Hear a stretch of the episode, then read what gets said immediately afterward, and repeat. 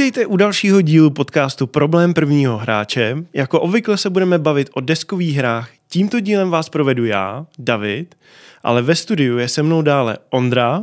Nazdar bazar. A Petr. Čau es. A dnešním tématem budou oblíbené kooperativní hry ale také oblíbené příběhové kooperativní hry. Hele, přemýšleli jste někdy nad tím, když máme ten úvod, jak si jako říkáme ahoj, čau, nazdar. Já jsem totiž, jak to stříhám ty naše díly, tak mě vždycky přijde, když jenom člověk řekne čau nebo ahoj, tak je to hrozně nudný. To je přesně proto jsem zvolil nový pozdrav na Zdar Bazar. No posledně, když jsem mi něco já použil, už ani nevím co, tak jsi mi řekl, že už to nikdy nedělám. Jo, že je něco hrozně našlapaný, si Jo, říkal. jo, našlapaná sestava. A přitom to je pravda. To můžu potvrdit. No, vidíš.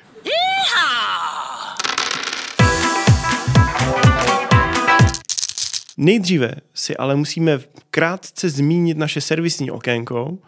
Problém prvního hráče můžete sledovat na Facebooku, na Instagramu, ale máme i profil na Discordu a je to pod stránkou Kubert a Anet. Ale určitě byste nás měli sledovat hlavně proto, že na sociální sítě dáváme fotky, postřehy a dojmy z her, který se nám dostanou pod ruce a minule vlastně jsme se tady bavili o hře Lumpark, nebo já jsem o ní mluvil. Na sociálních sítích teď můžete vidět moje dojmy ze hry, ale jsou tam i fotky. Já si přihřeju svoji polivčičku. Přihřej si.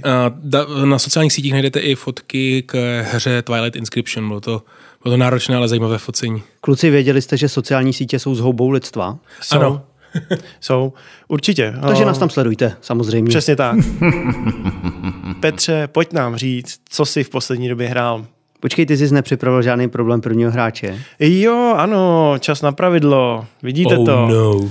Takže prvním hráčem se stává ten, kdo jako první řekne moje. Moje? Tak řekl jsem to jako první, že jo? Řekl to jako první. Tak co jsem vyhrál?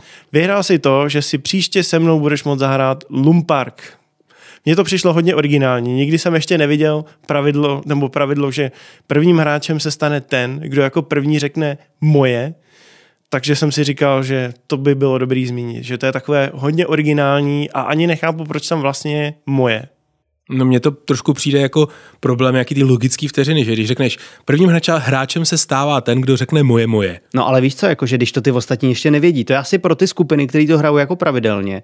Takže se sejdou a už tam na sebe volají moje, moje. Moje, moje. Už při přípravě. Moje. Nebo si udělají tričko s potiskem moje. Moje, ano, ano. To, to mi připomíná takový ty uh, holuby, nebo co to bylo v uh, Hledá se Nemo. Oni dělají to můj, můj. Můj? A teď už teda, Petře, pojď se pochlubit. Co jsi hrál, co se ti líbilo, nebo případně nelíbilo? Mně se povedlo na stůl dostat hru Rush MD, což je vlastně duchovní nástupce hry Kitchen Rush, neboli bláznivá hmm. kuchyně, kterou vydává Alby. Je to stejně, je to kooperativní hra, což je i naše dnešní téma, a je to hra real-timeová, je to hra, která probíhá ve skutečném čase. Tady máte stopky, zapnete na 4 minuty a vaším cílem je provozovat nemocnici. Pro každou hru si vyberete nějakou kartu scénáře nebo spíše úkolu, který vám říká, čeho máte dosáhnout. Ten úkol může vypadat musíte uzdravit 16 pacientů, nebo musíte dostat 60 bodů. A teďka ta hra má různý způsoby, jak získávat body a hraje se to vlastně na čtyři kola. Každý kolo má čtyři minuty. Mezi těmi koly máte čas jako oddechnout a všechno se jako vyresetovat a pobavit se o tom, co se vlastně stalo, protože během těch čtyřech minut vy budete otáčet karty, používat přesýpací hodiny, které jsou vaše sestřičky a vaši doktoři a vy je vlastně někam umístíte, oni provádí akci a ve chvíli, kdy se přesypou, tak jsou připraveni dělat nějakou jinou akci. A na téhle hře je, je to vlastně velmi podobně jako, to, jako ta bláznivá kuchyně, ale je tam několik zajímavých změn. Jednak už jenom to téma, že jako nevyrábíte burgery, ale eh, staráte se o pacienty, ale vy tam vyloženě máte cardboardový, jako papírový uh, postele, do kterých vkládáte karty těch pacientů a teďka tam máte velký dřevěný žetony, srdce, plící a takhle. A, a vy normálně máte k tomu injekční stříkačku, kterou musíte rozdělat do ní naládovat červený malý žetonky třeba krve nebo nějaký medicíny, to pak položíte do té postele, nebo tam máte normálně, v angličtině se tomu říká tweezers, pinzeta, máte pinzetu a když třeba někoho operujete na sále, tak mu to srdce do té jeho postele musíte položit tou pinzetou. A když vám spadne nebo když na to šáhnete rukou, tak ho samozřejmě znečistíte, musí se vyhodit, musíte sehnat jako někde nový srdce a tak dále. A je to jako fakt legrace. A Vlastně ty čtyři minuty utečou jako extrémně rychle. Máte pocit, že jako během toho nic nestíháte a je tam absolutní panika u toho stolu. Trošku mi to právě připomíná v těch amerických filmech, když je jako velká nějaká nehoda a pak tam ty sestřičky a doktoři pobíhají a snaží se všechny ošetřovat, jak tam ty lidi jsou na té chodbě a teče tam krev, tak jako takhle to působí na mě. Mě by zajímalo, jestli tematicky to třeba připomíná Team Hospital jako legendární počítačovou hru, nebo se to drží víc z toho tématu, to znamená, není už to tak jako přitažený za vlasy. Jako je to určitě taková karikatura nemocnice. Není to jako je to trošku přitažený za vlasy, obzvlášť už jenom to, to, že vlastně získáváš nějaký body a pak máš eh, něco, čemu se myslím říká jako nemocniční body, o který ty zase přicházíš a ty máš za chyby. Jo, když ti prostě pacient se mu zhorší stav, nebo když ti dokonce umře, tak prostě přicházíš o body a když přijdeš o moc těch bodů, tak jsi prohrál. To je tak jako hrozně abstraktní, jako co to vlastně znamená, že jsme přišli o moc bodů a prohráli jsme. Já bych se tě ještě zeptal, uh, ve srovnání s tou bláznivou kuchyní, to já jsem hrál, nebo respektive doma jsme to hráli, a moc se nás to bavilo, je to opravdu sranda a často ty chvíle, tam je ten skleník, kde máš pitlíček, kde taháš koření, což jsou kostičky. Tím, jak pospícháš, tak potřebuješ rychle, rychle a už většinou někdo za tebou už tlačí, že ten pitlík potřebuje. Eh, je to stejně zábavný nebo je to zábavnější? Jak bys to srovnal s tou bláznivou kuchyní, která mě přišla teda opravdu dobrá? Má to své výhody a má to své nevýhody. Tady jsem ještě nezmínil, že tady je vlastně několik miniher, že vlastně vy, když dostanete pacienta, tak nejdřív musíte zjistit, co mu je. A na to tam jsou čtyři minihry. Je tam magnetická rezonance, krevní obraz, rentgen a to je třeba balanční minihra, nebo minihra, kde hledáte jako na kartě prostě konkrétní číslo, ono je to tam dost jako skrytý a takové jako drobnosti. A to je zajímavé, že je to velmi jiný oproti té bláznivý kuchyni, že prostě fakt vymysleli nový minihry, nový způsoby, třeba to tahání z pytlíku tady není. Uh, suroviny se tady získávají normálně z banku, že vidíš, ale je velký problém v tom, že někdo musí ten, tu vaši zásobu furt doplňovat a máte jako neustálej nedostatek všeho. V tomhle ohledu mě to třeba přišlo tematicky zajímavější než ta kuchyně, protože jasně ono to dává smysl s tou kuchyní, je to taky takový bláznivý, ale to téma té nemocnice mi přijde takový neotřelý v těch deskovkách a docela mě to jako lákalo. Ale zase bych řekl, že v některých ohledech je ta hra horší. V tom ohledu, že ta bláznivá kuchyně má scénáře od nejlehčího po nejtěžší, prostě si to přidáváš, přidáváš, přidáváš a jasně, když dojedeš nakonec, tak buď to hraješ tu poslední verzi do kolečka, anebo to celý vyresetuješ, jdeš znova, i když to už by tě asi tolik nebavilo. Tady to takhle není. Tady máš vlastně celou tu hru odemčenou na začátku, akorát si lízneš kartu cíle. A potom, co to jako dvakrát dohraješ, tak ty cíle mezi sebou jsou jako skoro stejný, nebo respektive ty máš jiný cíl, ale furt děláš to stejný. A přijde mi, že se ta hra mnohem rychleji ohraje a je to víc závislý na tom, aby si jako dokoupil nějaký to rozšíření a celkově tě to potom ta hra vyjde jako výrazně víc. Takže podle mě, když jako chceš to vyzkoušet a nejsi si jistý, jestli to bude bavit, tak možná ta bláznivá kuchyně za ty peníze nabízí jako lepší balíček dohromady. Tady to Rush MD mi přijde tematicky zajímavější, ale podle mě to je víc závislý na dokupování těch jako rozšíření. A ty jsi hrál nějaký z těch rozšíření, nebo jenom ten základ? Nehrál, nehrál. A právě, že jsem se ani jako nebyl jistý, jestli mě to bude bavit natolik, ale mám popravdě chuť je teďka nakoupit, i když zase koukám, kolik to teda jako stojí hmm. ještě navíc peněz. A jsou tam eh, rozšíření, myslím, že tam je jako porodnice, že si tam přidáš, tak to mi hmm. přišlo jako pěkný. No. Ondro, co si hrál ty? Pojď do nás. No já jsem hrál malou velkou hru o budování velkoměsta. Já bych jenom rychle dodal, že v angličtině se to jmenuje Sprawlopolis. Je to tak? Říkám to dobře? No asi jo. Tuhle, tuhle tu hru u nás vydali Rex hry. Vydali ji v, dalo by se říct, Big Boxu, což je jako vtipný, vzhledem k tomu, že je to opravdu malá hra. Ta hra obsahuje i rozšíření, nicméně ten základ vás potrápí dost. Jde o kooperativní hru pro jednoho až čtyři hráče. Je to v podstatě solo hra, optimalizační puzzle, jak by někdo řekl. Co mě na té hře moc, se mi moc líbí, je vizuální stránka. Ta hra je malá, přenosná, máte kartičky, které si nalosujete. Uh, tři z nich dáte jako bodovačky, těch bodovaček je vlastně tolik, kolik je těch karet, to znamená těch kombinací bodování máte hodně. Uh, na každý té bodovací kartičce je velký číslo. Vy sečtete čísla všech těch tří kartiček a dostanete nějakou hranici, kterou musíte vyrovnat nebo překročit, tím pádem tu hru vyhrajete a pokud jste pod, tak vaše urbanistické eh, schopnosti jsou tak nízký, že jste prohráli a pravděpodobně vás starosta propustí. A pak už ta hra plyne celkem volně, normálně přindáváte do nějaký základní kartičky základního města eh, další, máte tam nějakou podmínku, jak eh, se to dá přeložit. Navíc té hře funguje mechanismus, který se mi v karetkách strašně líbí, a to je překrývání. Platí, že každá další karta musí být výš než ta předchozí, ale můžete klidně překrýt tu jednu kartu vlastně jinou kartou úplně jako kompletně. Není to moc dobrá strategie pro vítězství, ale možný to je. No a právě tady, ty, tady ten aspekt v tom tu hru trošku dokáže jako proměňovat a na konci hry máte velké město. Je teda ještě důležité říct, že každá ta herní kartička se skládá ze čtyř suboblastí, každá plní jiný účel, je tam eh, oblast pro bydlení, průmyslová oblast, eh, je tam parky, to je samozřejmě důležitý, a poslední obchodní oblast. Tak, těch obchodní, obytná, průmyslová a parky. Já se vůbec nedivím, že se u toho zasek, protože to téma v tom prostě vůbec není a je to jenom jako puzzle, kdy dáváš barevný obdelníky vedle sebe a je ti jako úplně jedno, co to je. Jediný, co tematicky působí zajímavě, jsou ty parky, že vypadají trošku jinak. Já myslím, že to přichází s tím rozšířením. Tam jsou třeba highway jako dálnice nebo pláž a to už jako trošku tomu městu dává nějakou charakteristiku, nějakou, nějakou tvář. Co mi tam jako to město nejvíc připomíná, jsou ty silnice. To je protože abyste si představili, každý ten dílek nebo několik těch dílků protínají silnice v různém nastavení a teď je důležitý, že vy kromě toho, že k sobě dáváte podle nějakého klíče ty oblasti, tak se ještě snažíte, abyste těch silnic neměli moc tak jako volných konců těch silnic, protože to jsou uh, v té složitější nebo té těžší variantě hry na konci uh, minusové body. My jsme to s Ondrou si tady zahráli. Ta hra je opravdu jednoduchá pravidlově. Vy si vlastně doberete kartu a ten hráč před váma vám předá dvě karty, takže máte vždycky tři karty, ze kterých můžete vybírat a jednu z nich zahrajete a ty, co nezahrajete, pošlete proti hráči nebo respektive spoluhráči, protože ta hra je kooperativní. Ano, v Davidově vidění světa je kooperativní hra plná proti hráčů. Tak ano, v no. Ondrově případě taky, protože to pak se k tomu určitě dostaneme. Ondra položil jednu kartu, takže to vypadalo, že spíš hraje proti nám, než aby hrál s námi. Záměrně nám to sabotoval. Uh... Já bych řekl, že to je prostě normální, že v kooperativní hře se někdo ustřelí, ale nemusí to mít pak na talíři ještě 10 dílů, takže... My nehráme kooperativní hry proti sobě, ale Ondra evidentně ano.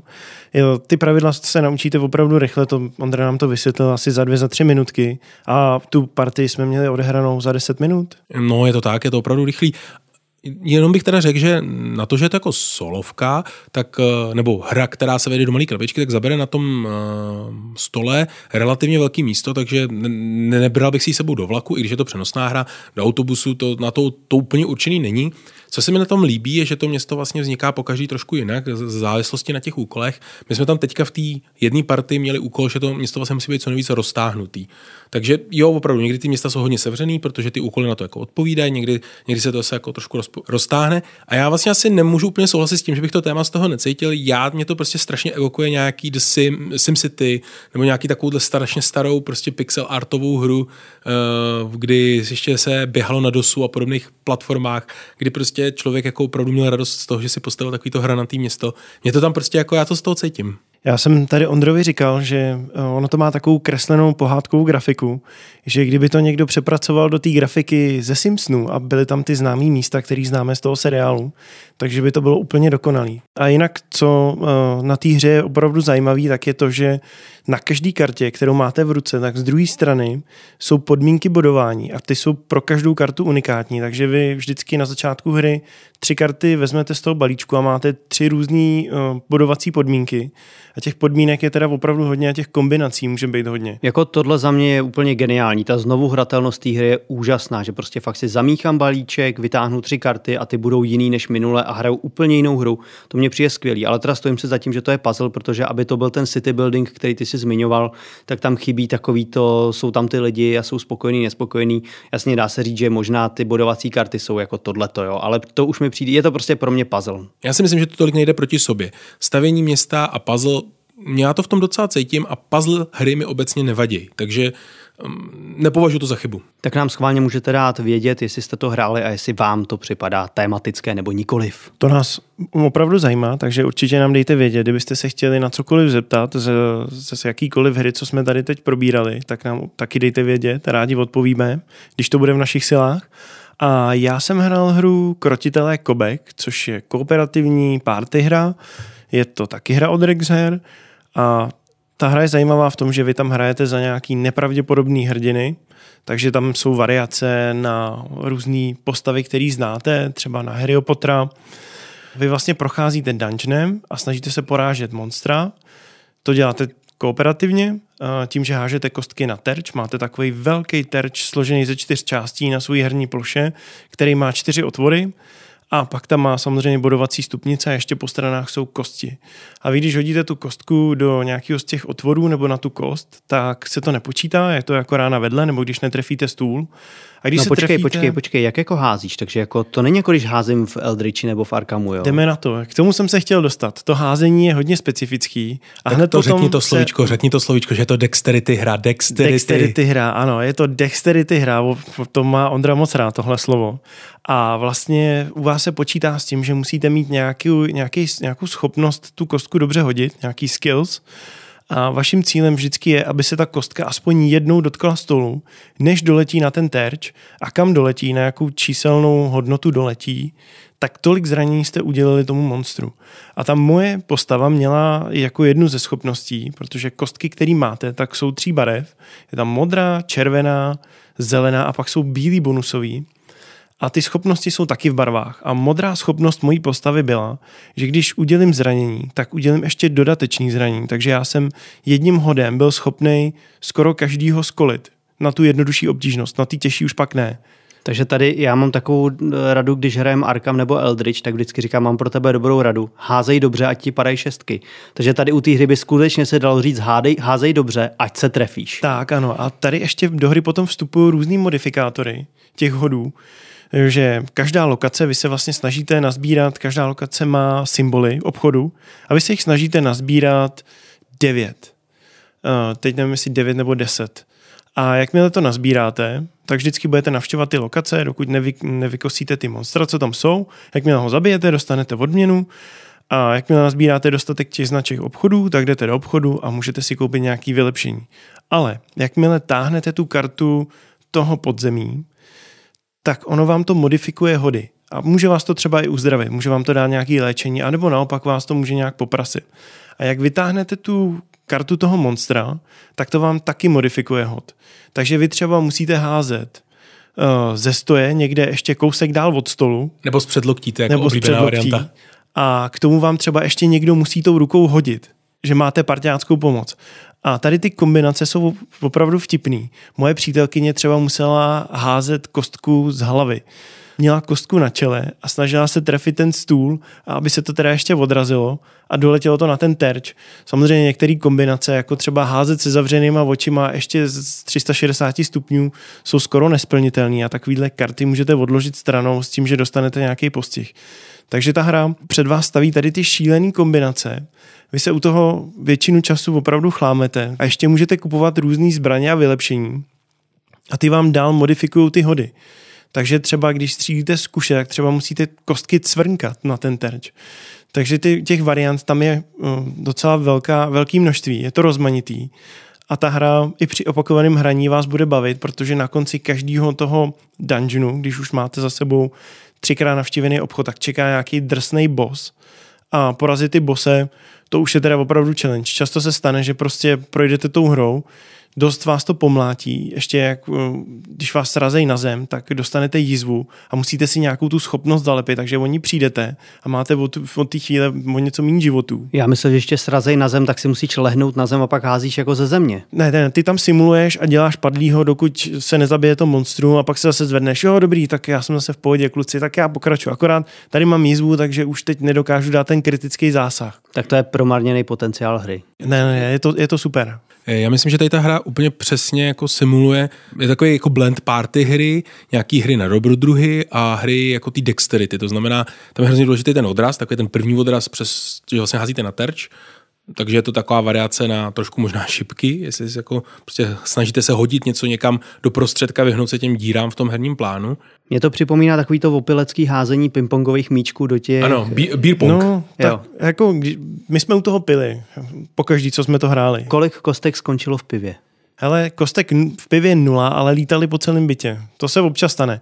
Ale jinak, co je super, že často ty party hry nebejvají až tolik hry, ale tohle je opravdu desková hra, akorát je tam ten party efekt a to mi přijde jako super kombinace, že party hry často bývají takový jednohubky, že si to párkrát zahrajete a pak už vás to vlastně moc nebaví, nebo sem tam to vytáhnete, ale tady ty krotitelé kobek, to je opravdu hra, kde máte nějaký cíl, nějak se to vyvíjí, vy, vaše postava se vyvíjí a budete se k tomu rádi vracet a tím, že je to vtipný, odlehčený, jednoduchý na pravidla, tak to naučíte i každého nehráče.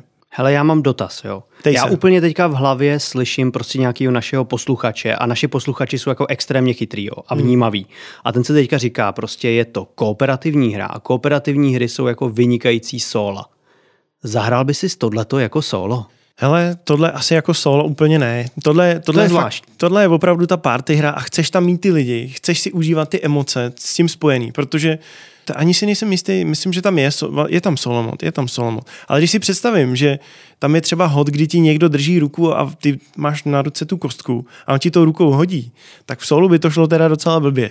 Já úplně vidím Davida, jak si otevře to pivo a teďka sám si jde tady hrát. Ta hra opravdu je dobrá v tom, když máte kolem sebe pár lidí a můžou to být absolutní nehráči a během jednoho kola se do toho dostanete. Za prvý se budete snažit zabít ty monstra, budete podporovat ty ostatní a ještě tam funguje hodně ta kooperace v tom, že tím, že máte ty schopnosti a ty jsou vázaný na tu určitou barvu kostek, anebo potom na tu bílou bonusovou, ale to, jak zahrajete, tak ji musíte vrátit do zásoby a nová kostka stojí dvě mince a strašně těžko eh, se potom manažuje to, že buď si nakoupíte vylepšení, anebo si nakoupíte kostky. A ty kostky třeba potřebujete schraňovat až na toho finálního bose, protože to máte vlastně, jakmile vám dojdou kostky, tak jste skončili a dostali jste nějakou ultimátní ránu od toho bose a jste KO. Takže tam to potřebujete šetřit ty kostky. Ale budete se tam aktivně podporovat v tom, jo, jo, jo, ty máš tady tu schopnost, tak ty si vem tu červenou kostku, já to zahraju tou zelenou a prosím tě, hlavně to hoď, hoď to prosím, jinak jsme mrtví. No možná je teďka dobrý říct, že vy oba dva jste si vybrali hry, které jsou založené na zručnosti nějakým způsobem, nebo na jednání pod uh, určitým tlakem, řekněme sociálním tlakem. U Petra je to samozřejmě ten tlak způsobený časem a tím, že třeba tam bere tou pinzetou to srdce a spadne mu a řekne, ty jsi nešikovnej, prostě to nejde. No a u Davida je to samozřejmě taky jako dexterity záležitost. Uh, ty jsi to hodil blbě a tak. A myslím si, že docela značná část lidí nebo hráčů tady to nemá moc ráda. Jak vy to k tomu přistupujete? Varujete lidi před takovouhle hrou, když uh, víte, že by jim to třeba nemuselo sednout? Hele, já naopak jsem tady celou dobu jsem byl jako na kraji židle, abych řekl, jako, že si ty krotitele koběk jako chci hrozně zahrát a to třeba vím, že to je hra, kterou bych chtěl hrát jako na Silvestra. A mám okolo sebe hráče, kterým tohle to nevadí a baví nás to a mě to u tý, obzvlášť u té kooperativní hry, kdy jsme v tom jako všichni spolu, tak to mi přijde skvělý. Já má, nemám rád princip, že se trošku strapním před ostatníma a trošku mi to vadí. tím, že tahle hra se nebere vážně. Tohle je opravdu čirá zábava, takže tam je to o tom, že se zasmějete, takže tam není důvod uh, se nad tím nějak rozčilovat a je to opravdu o tom, že to je zábava, že to je sranda. A teď už je čas přejít k tomu hlavnímu tématu a to jsou oblíbené kooperativní hry a oblíbené příběhové kooperativní hry. Uh, Já to klidně vykopnu. Uh, Jako první hru, co bych zmínil, tak je desková hra Bloodborne, což je za mě jednou z nejlepších her, kterou udělal designér Eric M. Lang, který ho můžete znát třeba díky Bloodbo- Blood Rage a pak to bylo ta hra z Japonska. Kluci, jak se to jmenovalo? Rising Sun. Rising Sun, ano, to je ono. No a poslední byl Ang. A to byly area control hry a tohle je kooperativní hra.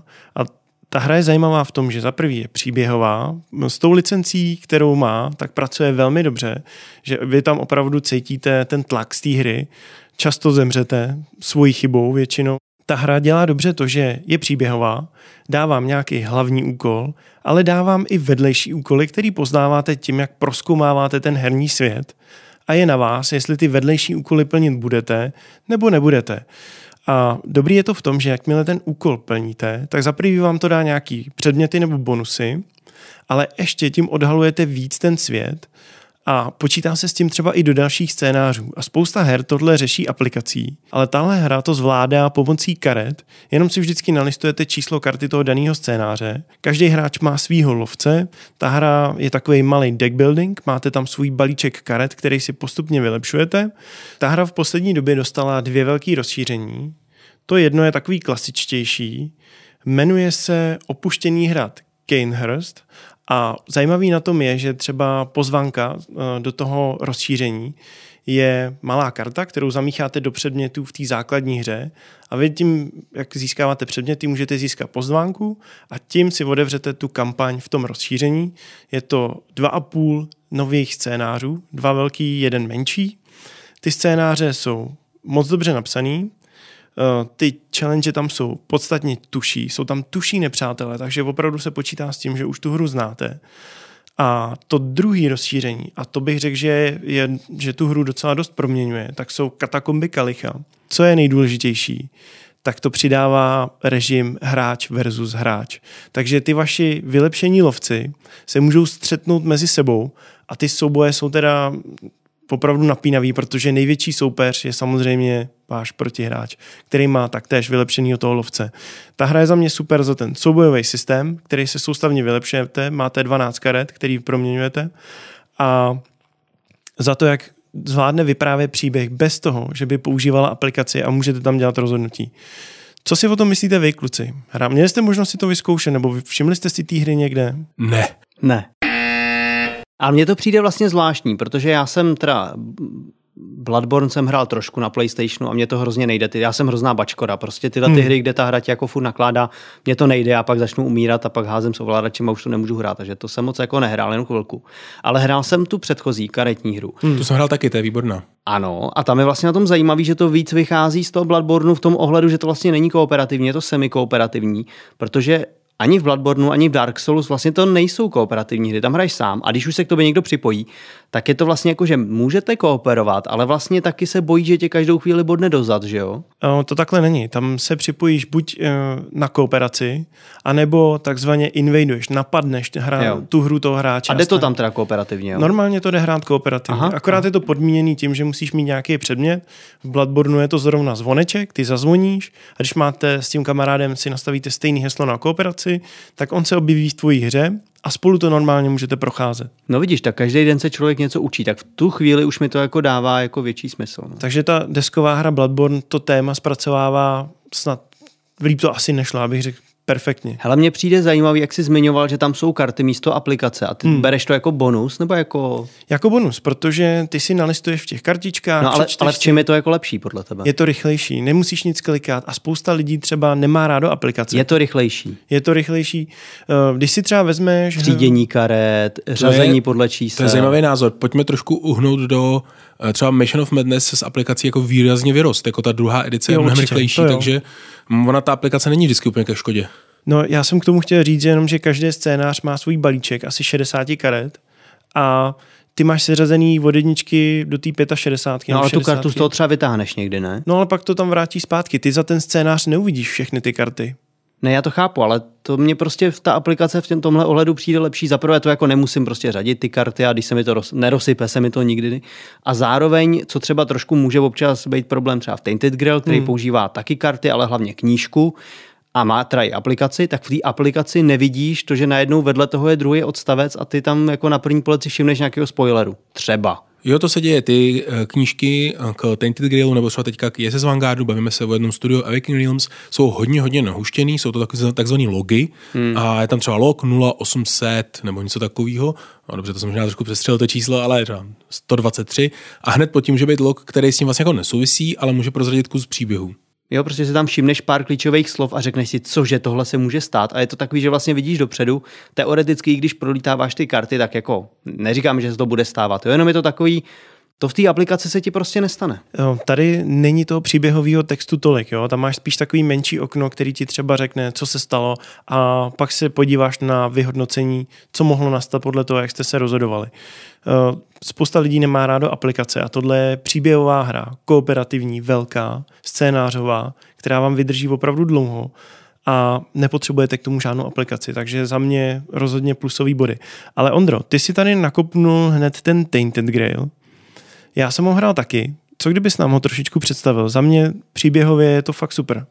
No, uh, já tě musím asi takhle rovnou zklamat. Uh, od boku Tainted Grail je obrovská hra, samozřejmě z produkce Alby, potažmo Awakening Realms. Uh, je to vlastně nekončící hra, nebo vy tu hru hrajete do té doby, dokud jste schopný, pak si to uložíte ten progres a vlastně začnete jako v tom bodě, kde jste skončili. To je na tom to zajímavý.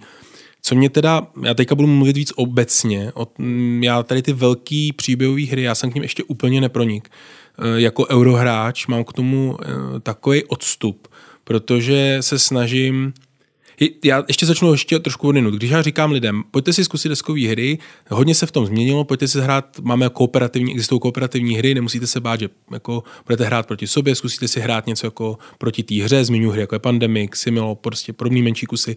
A tady ty obrovské příběhové hry rozhodně bych jako nedoporučil začátečníkům, protože se v tom snadno můžou utopit. A Tainted Grail potažno, potažmo třeba ISS Vanguard, jak se s tím teďka probírám, tak eh, to je opravdu hra pro lidi, kteří tomu jsou ochotní věnovat hodně času, nejenom v té jako mentální přípravě, ale i v té jako časové přípravě. Musí si ten jeden game master, no já říkám game master, ale jeden ten člověk, který tu hru vlastně opravdu jako načíst ty pravidla, ty pravidla mají třeba 20-30 stránek, musí si připravit, jak to bude probíhat ta herní session a tak dále a tak dále. Zase jako bych řekl, že lidi, co nás poslouchají, asi jako s tím letím fakt nemají problém a to jsou přesně ty hráči, kteří tohle to jako asi chtějí. Souhlasím souhlasím. Já se ale pořád snažím trošku přemýšlet o i že dosah i našeho podcastu může být k lidem, kteří třeba s deskovkama koketují, nebo aspoň tak já mám v hlavě nastavenou tu cílovku. Náš dosah je samozřejmě neomezený. Tak, že? a proto tady tak. máme třeba ty krotitele Kobek, což je taky kooperativní hra a nějaký příběh si tam vlastně utvářejí ty hráči sami.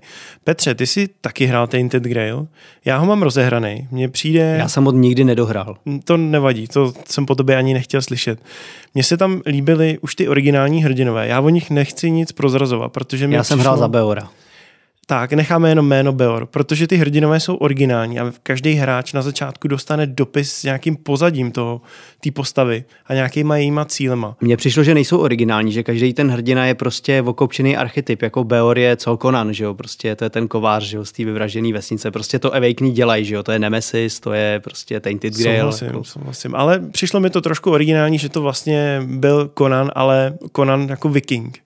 Ne, je to dobrý. Je to dobrý v tom, že vlastně ten dopis úvodní, který si zmínil, nastaví tu atmosféru a je to taková ta situace, kdy přesně každý ten hráč dostane ten svůj úvodní hmm. dopis, hmm. přečte si ho a trošku se jako zžije s tou svojí postavou a pak hraje za tu jednu konkrétní postavu a já jsem prostě, já mám rád svého Beora, rád nám vzpomínám, když jsme spolu zažívali události na tom eh, ostrově a jako jo, tohle jako funguje dobře. Takže je to takový bonding jako postavy a hráče. Určitě. Tam, tam, tam teda opravdu hodně, já na tu svoji postavu nedám dopustit a těším se na každý vylepšení, který přidám. Ještě mně se hrozně líbilo to proskoumávání toho světa pomocí těch karet. Eh, skvělý tam jsou ty figurky těch menhirů, který to hodně oživují. Chtěl jsem se tě zeptat, jak se ti líbily ty příběhy z toho světa? Mně to přišlo dobře napsaný, jako na deskovou hru, řekl bych nadprůměrně. Takový správně temný, ten příběh se někam vyvíjel. Bylo to nelineární, šlo tam jít vlastně několika cestama, nevím kolika, já jsem šel jednou, jo, ale hmm. vím, že tam prostě bylo několik dalších cest, kudy se dalo jít. souhlasím, podepisuju. Takže v tomhle ohledu dobrý a, a i ty, jako všechny ty questy vedlejší mi přišly taky jako zábavný celkem. Mně to připomnělo trošku polský CD projekt a jejich uh, vedlejší questy v Zaklínačovi trojce, které byly vždycky s nějakým twistem a vždycky byly zajímavé a kolikrát byly lepší i než ta příběhová linka hlavní. Ještě jednu věc bych řekl k Tainted, Tainted Grailu a to je soubojový systém. Jak jsi byl spokojený se soubojema?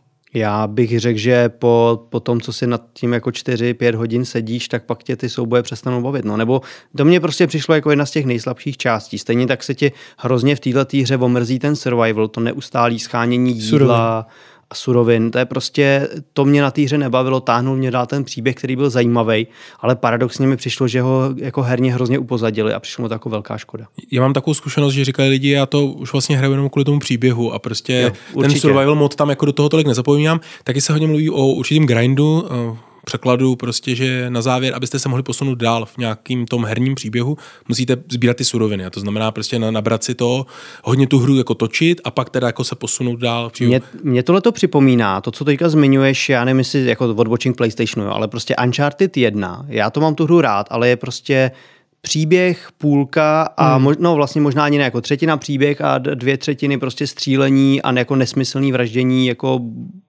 klasická střílečka, protože tehdy se báli, jak to ty hráči přijmou, když to bude jako, ten příběh bude důležitější a bude to hodně jako o těch emocích a o těch postavách a od těch jako dalších dílů a The Last of Us už jako už vůbec, jo. ale prostě si řekli, hele, je to nějaký zážitek a ten příběh bude na prvním místě a bude to propojený s mechanikama, ale ty to nemusí válcovat. A podle mě ten Tainted Grail se možná trochu báli, když to potom bude hodně o tom příběhu, tak si lidi řeknou, no to je jenom RPGčko jako na stole místo toho, aby to bylo v knížce nebo něco v tomhle duchu vzduchu, tak tam toho grindu a toho jako survivalu je jako zbytečně moc. Já bych to jako voholil a udělal bych to příběhovější. Já jsem si říkal u těch soubojů, já bych první jenom lehce naznačil, jak to vypadá. Vy tam berete bojové karty a pasujete k sobě nebo napasováváte symboly a občas zaplatíte nějakou kostičku ze svých zdrojů za magii a tak a snažíte se vlastně udolat životy toho soupeře a občas se to trošku vleče, když je to nějaký silnější soupeř. A víš proč? Protože tohle je kooperativní hra a zatímco hmm. tvůj spoluhráč zažívá nějaký příběh, tak tě to zajímá, protože jsi součástí hmm. toho děje.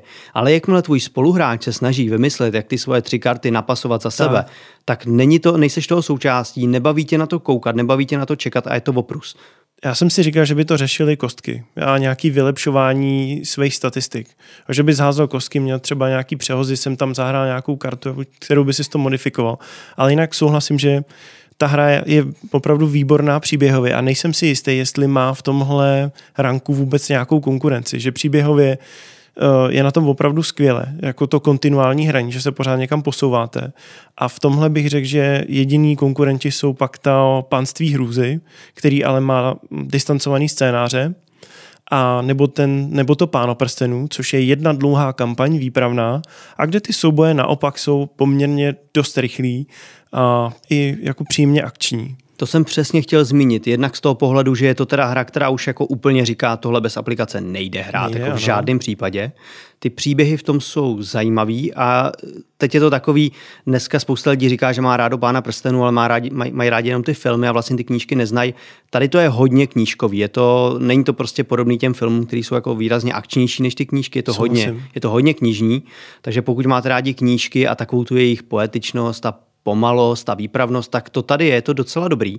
A já jsem se teďka shodou okolností pustil do toho rozšíření prvního. Konečně hmm. jsem začal hrát a ten příběh se rozjíždí e, dobře a myslím si, že to bude možná ještě příběhově zajímavější. A za koho hraješ? Teďka po druhý hraju za Gandalfa. A... Palce nahoru oba. Ano, ano, ale první, první kampaň jsem prošel za Aragorna a Legolase mně přišel nejlepší Legolas z té první hry, že ten byl takový, jak uměl střílet na ty sousední dílky, hmm. tak to byl z trošku vylepšení těch karet, tak to byla ultimátní mašina na vraždění. Ondro, eh, co nějaká tvoje oblíbená kooperativní nebo příběhová kooperativní hra? No tak já asi trošku pošlu tu diskuzi zase dolů. Já mám oblíbenou hru Zombicide, eh, je to vlastně hra, která mě provází už od samotného začátku mýho deskoherního života. Dobrá volba. A tam pro mě vlastně hrálo roli to, že to vlastně vůbec bylo kooperativní. Jako bylo to jak srážka s vlakem, že existuje hra, ve, která, ve které spolupracujeme a ta hra je proti nám. Musím se jako přiznat, vůbec jsem nevěděl, že takový žánr existuje. Je to teď už asi 8 let zpátky a tady ta hra mě úplně jako nadchla a byla to takový, takový vstup do velkých deskovek po tom, co jsem měl své wargamingové období. A u Zombicide se mi líbí, byly tam scénáře, to je jako super a mně se hrozně na Zombicide obecně, obecně líbí ta možnost si vytvořit vlastní příběhy a vlastní, vlastně dostanete zdarma k dispozici map editor a můžete jako veselé tvořit uh, další příběhy, kampaně, uh, a tak dále, a tak dále. Takže v tomhle tom je Zombicide pro mě jako příběhová hra. Já mám podobnou historku se vstupem k, do deskovek moderních a u mě to byl zase Eldritch Horror, hmm. který teda jako je jiný než Zombicide, jako výrazně jiný.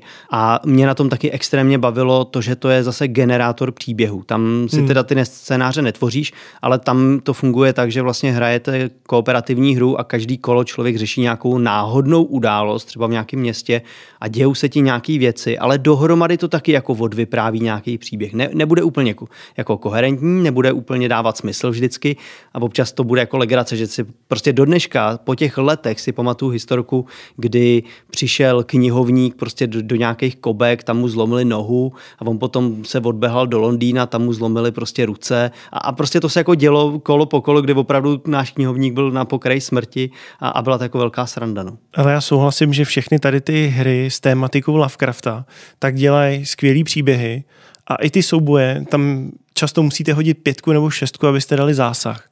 Takže umějí být docela napínavý, ale zároveň vás umějí pojezdit. Já bych ještě zmínil uh, Marvel United, o kterém jsme už mluvili. Čerstvá hra v mít deskoherní sbírce, už se na ní moc těším. Teď vyšlo rozšíření s X-Menama a s Deadpoolem. A to rozšíření s X-menama do té hry přineslo nový vítr v tom, že v té původní hře se ty postavy od sebe až tolik nelišily. Ale v tomhle rozšíření tak už uh, jsou karty, které jsou specifické pro tu postavu a dají třeba bonusy jenom té postavě. Takže když je ta karta potom, vy tam vlastně, když bojujete, tak vykládáte karty do řady, vždycky hráči, pak ten nepřítel, ten boss a pak takhle se to pořád opakuje. A když tam třeba Wolverine má svoji kartu léčení, tak se může jednou za kolo vždycky regenerovat, dokud tam ta karta v té řadě je. Ale co je teda jako extrémně důležitý říct, je, že to je skutečně kooperativní hra v tom duchu, že vy, když zahrajete kartu do řady, si správně tak. zmínil, tak vy neaktivujete jenom tu svoji kartu, ale i kartu předchozí, kterou tam zahrál váš spoluhráč. Takže vlastně ty, když hraješ kartu, tak už hraješ i kartu pro člověka, který hraje po tobě. To znamená, není to jenom budu si dělat svoje vlastní akce. Ne, ty opravdu musíš hrát tak, aby to bylo prospěšný pro ten tým. A třeba zajímavostí tady toho rozšíření je, že tam jsou postavy, figurky, které jsou fialové. A to znamená, že můžou být jak protivník, tak za ně vlastně můžete hrát jako hráč, což je třeba specificky Magneto, který má naprosto luxusní figurku. A Mystic. A a Mystic a kdo někdy nechtěl hrát za Magneta. Jenom bych Já bych chtěl hrát za Mystic, to je kočka. Magneto je skvělý. A jenom bych ještě krátce zmínil toho Deadpoola, který může být. Ten není kočka. Ten není kočka, ale máte tam tři figurky pro něj. A buď může být nepřítel, nebo za něj můžete hrát, a nebo může být událost, která se pohybuje po té mapě a vždycky, když s ním vstoupíte na stejný pole, tak si vytáhnete kartu z jeho balíčku a jsou tam takové vtipné věci, že třeba vám Deadpool řekne, můžete si doplnit dvě zdraví, pokud jste fanoušci komiksů, tři tečky s Deadpoolem. Pokud ne, tak si třeba jedno zdraví uberte. A stejně tak umí zautočit i na toho bose, já mám pocit, že Deadpool funguje takhle zábavně úplně v každé hře, ve které se objeví. Unmatch také je úplně totálně random záležitost. Ono to vlastně nejde hrát potom jako reálně, on to je prostě jako vtip a musíš to, to, to prostě ta hra není jako skutečná hra, je to prostě jako no nějaký for. My zabroušujeme do komiksu, kde ten Deadpool vlastně jako jeden z mála jako prohlamuje tu hranici mezi komiksem a, a, a divákem. Takže Uvědomuje vlastně si komunikuje. svět a ten komiksový svět. Hele, já bych řekl, že to, že mě třeba ten Marvel United já mám hrozně rád a mrzí mě, že teďka v tom zatroleném palci nevyhrál jako nejlepší kooperativní hru, ale jako chápu, že nevyhrál, protože je to prostě nejlepší kooperativní hra pro rodiny tak. a je to, vždycky, když se mě někdo ptá, jako moc nehrajem, chce něco jednoduššího pro rodinu, říkám, kupte si Marvel United jako, ne, jako okamžitě, ale já sám se toho budu zbavovat, protože třeba pro mě je to prostě moc jednoduchý a už mě to jako nebaví. Pojďme si něco říct o tom samotném principu mm-hmm. kooperativní hry. Mě to přijde jako zajímavý určitě bychom se mohli o tom tématu alfa hráče, o tom, tak. jak se ty hráči radí, jakou mají vlastně reálnou rozhodovací možnost, protože mně se zdá, že kooperativní hra, dobře, už jsme na to narazili předtím, je dost často solo hra v tom smyslu, že ještě umocněná tím, že někdo řekne, pojďme si zahrát kooperativní hru, já vám to vysvětlím.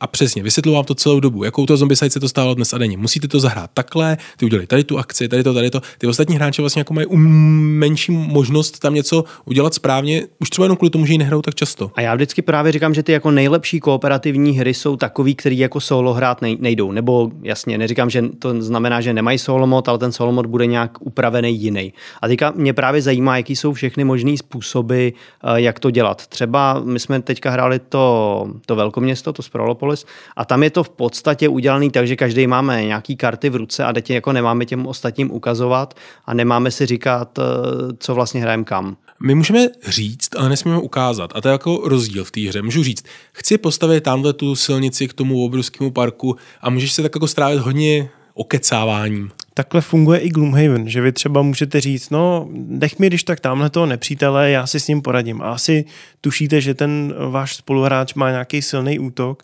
anebo nějaký úkol a proto chce vyřídit zrovna toho specifického eh, nepřítele, nebo chce jako první projít do jiné místnosti. A pamatuju si správně, že hra, ježiš, jak to bylo cesta k deváté planetě, tam se o toho nesměl vůbec mluvit, že jste museli těm hráčům jenom naznačit pomocí karet, který, který hrajete? Je to tak? Tyjo, tak upřímně, jak je to s mluvením, nemluvením si nepamatuju. Možná to tam byly nějaký scénáře, nějaký to neměli, ale tam je to vlastně, tak to, tu hru jsem taky chtěl zmínit, protože to je jedna z mých nejoblíbenějších kooperativních her. A to je vlastně štychovka, hmm. kde je to, štychovky nebejvají kooperativní. Tahle ta je, protože vy se snažíte, aby konkrétní lidi vyhráli konkrétní štychy a nesmíte si říkat, kdo má jaký karty. To je jako základ. Nesmíte říct, co máte za karty v ruce, to, takže na tom to jako stojí. A tady je vlastně na tom vidět, že každá tahle ta kooperativní hra, nebo ty dobrý, se snaží nějak zapříčinit, aby tam ten alfa hráč jako ne, nemohl být a neměl šanci. Přesně tak. V tomhle bych řekl, že asi nejlepší hra je už několikrát zmíněný ostrov, duchové ostrova, který tak my jdem pryč teďka. získali zelený palec. A Many ty, hours later. ty vás budou tlačit do takových situací, že absolutně nemůžete stíhat to, co dělá proti, nebo váš spoluhráč a budete se soustředit na sebe a zároveň se snažit ty efekty ko, no, nějakým způsobem co nejlíp kombinovat. Já bych rád zmínil jednu kooperativní hru, jmenuje se to Pen by Roses. Je to hra, kterou jsme testovali nějakou dobu zpátky. Je, je, ta hra je z světa Alice in Wonderland, hrajete tam za zahradníky na dvoře uh, růžu, uh, na dvoře Srdcová královna. Srdcová královna, ano, na, na dvoře Srdcové královny a vaším úkolem budovat tu nejkrásnější zahradu, ale snažit se přitom nenaštvat tu srdcovou královnu, která vás jako honí a snaží se vás prostě jednoduše setnout. A celá ta komunikace v té hře mezi těma hráčema, těma zahradníkama probíhá pomocí dedukce. Je to prostě zase, je tam nějaký matematický princip, kdy já, když položím na tady to místo, tak jsem pravděpodobně musel mít tohle a teď se od toho odvíjí prostě nějaký pohyb na našich společ, naší společní figurky, naší společní figurky na bodovacím plánu a ta královna nás, pokud se eh, pokud to zahrajeme špatně nebo nám nějaký, nějaký věci jako zbydou, tak nás se snaží chytit a zabít. A tohle je to taky zajímavá možnost, jak eh, hrát kooperativní hru. Eh, nemůžu spolu úplně komunikovat napřímo, musím pomocí tím, jak tu hru hraju. To mi přijde jako hodně chytrý. No. Akorát teda ta dedukce trošku bolí. To je, máte tam, obecně u dedukčních her máte jako tabulku, kterou si pak proškrtáváte ty různé možnosti, kdy vlastně, jo jasně, aha, tak ono jsem zahrál tohle, to znamená, jo, a to třeba není pro každýho. Ale my jsme to taky zkoušeli a pokud si pamatuju, tak je to kooperativní hra dedukční, která je ale hodně stresující pro všechny, protože stačí, když je někdo trochu slabší článek a tak dedukce mu nedochází tak rychle, a nebo prostě udělá chybu, protože mu to prostě všechno nedojde, tak pak prohrajete všichni a je to, je to docela tlak na toho hráče, který to pokazí. No. Ano, tady se dostáváme k situaci na začátku dnešního hraní, ale jo, je to tak, možná kooperativní hry můžou zklamat ty lidi ve smyslu toho, že uh, tu hru pokazí ostatním, což může být nepříjemný. A ono to nevadí u malých her, třeba rychlejch, teďka tady chci jednu zmínit, ale u té hry ta už může být jako delší a je náročnější a když to prostě v závěru někdo jen blbě se přehlídne nebo tak, tak už se to zabolí. Ale já nevím, jestli jste hráli třeba hru The Mind, tak ta vlastně funguje na jednoduchém principu. No. Je balíček karet s číslem 1 až 100, karty se zamíchají a teďka se rozdá každému karta. Je ticho, nikdo nesmí mluvit a vy ty karty musíte zahrát od nejnižší po nejvyšší. To mi připomíná trochu hru Top 10 od Rexer. Jo, jenže v Top 10 ty dáváš nějakou nápovědu, která to nějak se snaží jako seřadit, zatímco v The Mind je ten princip takový, že prostě musíš použít jako svoje nějaký jako psychic power a, mm. a prostě ty karty zahrát tak, jak si myslíš, je čas na desítku nebo je čas na dvacítku, jo? že prostě je to o tom, že ta skupina má být jako synchronizovaná a teďka samozřejmě existují způsoby, jak tohle obejít, to, že někdo v hlavě počítá vteřiny a, nebo tak, ale to jako je podvod a tak by se to hrát nemělo. A skutečně si říkáte, to je úplná blbost, to nebude fungovat a vy párkrát prohrajete a pak se jako zesynchronizujete a vám to půjde. A jako vznikají tam dokonalý momenty, když někdo zahraje kartu já nevím, je karta třeba 40 na stole a vy máte kartu 62, je čas jako zahrát 62 a teď ji zahrajete a někdo vyloží 63 a někdo 64 a všichni dohromady uděláte Uh, no tak to, a to je tak dokonalý jako moment v týře a to jako umí pouze The Mind tohleto. Tak to byl telepat Petr. Já bych se asi jenom zmínil to, že u tady těch nemluvících her dost často záleží na tom, jak jsou ty pravidla napsané a dost často se mi stávalo různého typu her, že jsme se prostě jako pohádali, co ještě teda jako je přípustný a co už teda není. Jako třeba dneska to ukazování už jako přípustný nebylo, ale na druhou stranu někteří lidi chtějí ukazovat. Takže je to takový jako, tady to je pro mě hrozně nepsaný pravidlo a co není psaný pravidlo, tak já jako eurohráč nemám moc rád. Hele, my jsme, já jsem taky vlastně dělal kooperativní hru, vyšla z Alby Boss in Space, nebo Vesmír útočí teďka, a tam jsme měli přesně tenhle ten prvek. Nesmíte říct, jaký karty máte na stole, nesmíte říct, jakou kartu jste zahráli. A také, tak, takhle jsme to tam měli a stejně jsem se vlastně setkal s tím, že nějaký hráči nám potom řekli, že v těch pravidlech nebylo napsaný, že nesmí ani naznačovat, nebo že si nesmí udělat jako systém mrkání, že prostě mrkají a tím říkají, jakou hrajou kartu. A jsem si říkal, no ale to není principem té hry. No ale ano, takže eh, tyhle ty alternativní způsoby komunikace hráči jako hledají. Ale my to taky doma děláme, protože když je to kooperativní hra, tak eh, když jsi v té situaci, tak bys si taky řekl, hele, tak co uděláme? No tak si prostě pomůžete. Ale to porušuje metu eh, hry jako takový. Hra má mít přesný, jasný, definovaný rámec pravidel, který nemůžeš rozporovat, protože pro mě osobně je to frustrující, když čtu pravidla a říkám, jak to ten autor jako myslel. Myslel to tak, že opravdu nemůžeme ani mrkat, nebo si to můžeme přiohnout. To už bych pak mohl rovnou zavést z house rule, že se teda budeme bavit, když si to přece jenom chceme užít. Že? Tak, tak, přesně. Ale právě třeba ten náš Boss in Space je nastavený tak, že vy, každý zahraje kartu z ruky a tam to jsou karty jako pohyb, střelba a tak dále, jednoduchý. A potom ve chvíli ty karty jsou na, na stole zahraný, už se s nima nedá hýbat, tak prostě se najednou začnete bavit a řeknete Ježíš Maria No tak tyhle karty máme a teď to s nima musíme nějak přežít. A tehdy pro nás začíná ta kooperace, kdy ty hráči už se baví a snaží se to nějak jako dát dohromady. Ale je tam ten moment, kdy prostě každý si stejně zahraje z ruky to, co chce a nikdo mu jako nemůže říct, co má zahrát. Tak, to bude asi všechno pro dnešní díl. Petr se hlásí, Petr se hlásí. Když tady vždycky říkáme, že nám mají lidi psát, tak já mám tady zprávu od jednoho z našich posluchačů, teda je to můj kamarád shodou okolností, a ten mi psal, že jsme v jednom z předchozích dílů, nebo já jsem to konkrétně hmm. říkal, že Gloomhaven by nebyl dobrý seriál, že to jako nemá dost dobrý příběh, tak mi bylo vyčiněno, že to je velký, velká chyba. A Souhlasím. tak bych to tady jenom chtěl jako říct, že jsem teda se údajně spletl, protože ano, prej první Gloomhaven nemá tak dobrý jako příběh jako takovej, ale ten svět toho Gloomhavenu je prej skvělej a i ten příběh vlastně tý, v tom pokračování Jaws of the Lion, Lví chřtán a potom teďka údajně ve dvojce, jsou už jako ty příběhy sami o sobě lepší, ale ten svět je prej skvělej a byl by v tom dokonalý seriál právě protože ty kulisy jsou tak dobrý a vlastně ty tvůrci toho seriálu by si jako mohli vymyslet nějaký zajímavý příběh v tom. Takže to je teda uh, obloukem k těm našim kooperativním hrám, že teda údajně Gloomhaven taky dobrý. Já souhlasím s tím uh, Lví chřtán, že má dobrý příběh. Jsem zvědavý na tu dvojku, neboli Frosthaven, který snad už někdy Alby taky dodá letos nebo příští rok by měl výjít ISS Vanguard od Awaken Realms, což je taky kooperativní hra, příběhová a ty už si určitě hrál prototyp.